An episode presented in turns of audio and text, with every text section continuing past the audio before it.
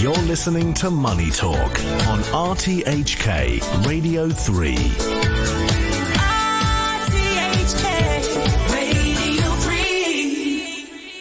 And now it's time for a view from Japan, and I'm delighted to be joined by Martin Schulz, Chief Economist, Fujitsu. Welcome, Martin. And as it's a bit later in your day, how's it going so far? Uh, excellent. We are still in the rainy season, meaning it is not too hot yet. That will change very, very soon. Ah, okay. So it gets a bit hotter later in the year compared to here in Japan. Uh, well, Oh, August is terrible. well, make sure you take your umbrella if you go out today. Now, Yeah. we've got some interesting questions for you. Firstly, as the year is just past its midpoint, it's a good time to reflect and predict. Now, I know you could talk for hours on this, so I'm just going to give you a minute. How would you summarize the first half of the year for Japan? And what surprised you the most?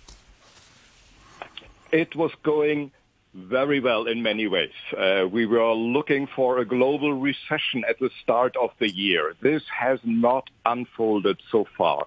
Uh, we were looking at a yen that was getting so much stronger late last year. Some interventions of the government helped to keep it in check. But as you're pointing out, we are mid-year right now. We have to look forward, and many of these trends are not as positive as they have been. So we have strong profits on the corporate side. Uh, we have consumer spending coming out of the pandemic increasing. Now companies become a little bit more skeptical. In particular, the yen is getting weaker and weaker and weaker again. That is a big concern. And the other factor is, well, in the U.S. we are not entirely sure, and the recovery in China was not as strong as Japanese exporters were hoping for. So we are really at a midpoint here, and we can only hope that the rest of the year goes as well as the start of the year. I think you did an excellent job of squeezing a lot of useful stuff in there in a minute, Martin. But I, I want to go now. We've got a question from a, a listener via LinkedIn. Uh, Joel Wong is asking, considering the PE of Japan's index, is it too late to get into the Japan market? Um, and but if it's not too late, what sector would you recommend? Well, so far the run in the Japanese stock market was really driven by overseas investors. Uh, one reason is, well, they have been ignoring the Japanese stock market for a very long time. Then, in dollar terms in particular, it is incredibly cheap because the yen is, well, at a multi-decade low. If you add in inflation trends, uh, which are much weaker in Japan than overseas, so in real terms, meaning the earning power uh, of Japanese companies, it is at um, well at, at, at a low of well 50 years. So this is an opportunity that overseas investors have already taken. I wouldn't be too optimistic that there is a lot of room to run. But Japanese investors haven't really engaged in the stock market because they have been more skeptical.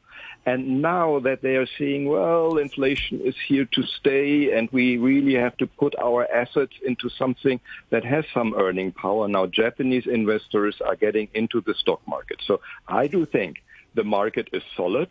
I would focus on uh, service companies uh, in Japan. Uh, I would focus on companies, service companies in particular, who have also overseas business running because those are the ones that will be earning quite a bit in the future. So yes, I think it is still a time to get into the market, but don't get your expectations too high.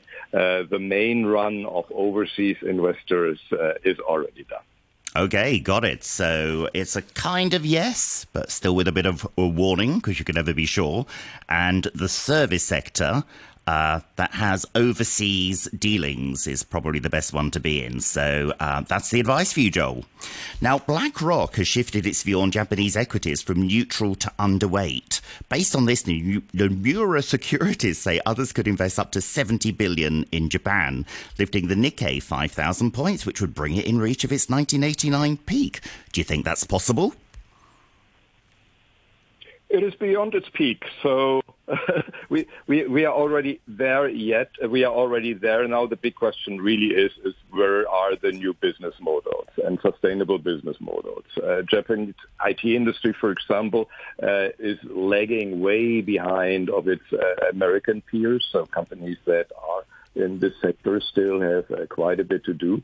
And then, of course, when we are looking into uh, renewables, overall energy, material business, there are major opportunities still. Okay, well, talking about tech, Japan is considering more lenient artificial intelligence regulations, which is a challenge to the EU, which was hoping their standards would be global to create a level playing field across the world. How is Japan doing in the AI space, and what is it hoping to achieve by setting these relatively lenient regulations? Mm-hmm.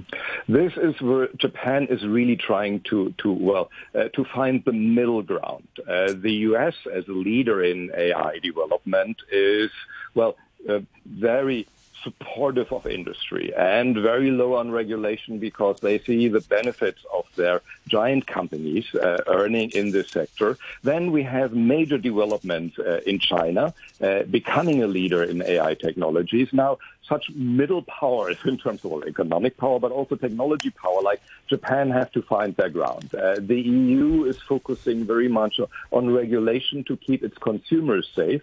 Japan is saying, well, guys, come on, let's work, let's work together on that. So the idea of the Japanese government is pushing its partners uh, in the G7, that would be, for example, Germany, the UK, also France and other economies, uh, to be, well, more forward going on AI. And that means to be more relaxed on regulation and saying, well, let's first develop the technologies, let's gain from the technologies and try to make them safe on as as as we go. That will be the approach that is different from the EU, and it should be quite helpful. Got it. Now, I could talk with you all morning, but we're going to have to draw a line there. Martin Schulz, Chief Economist of Fujitsu, thank you very much for joining us.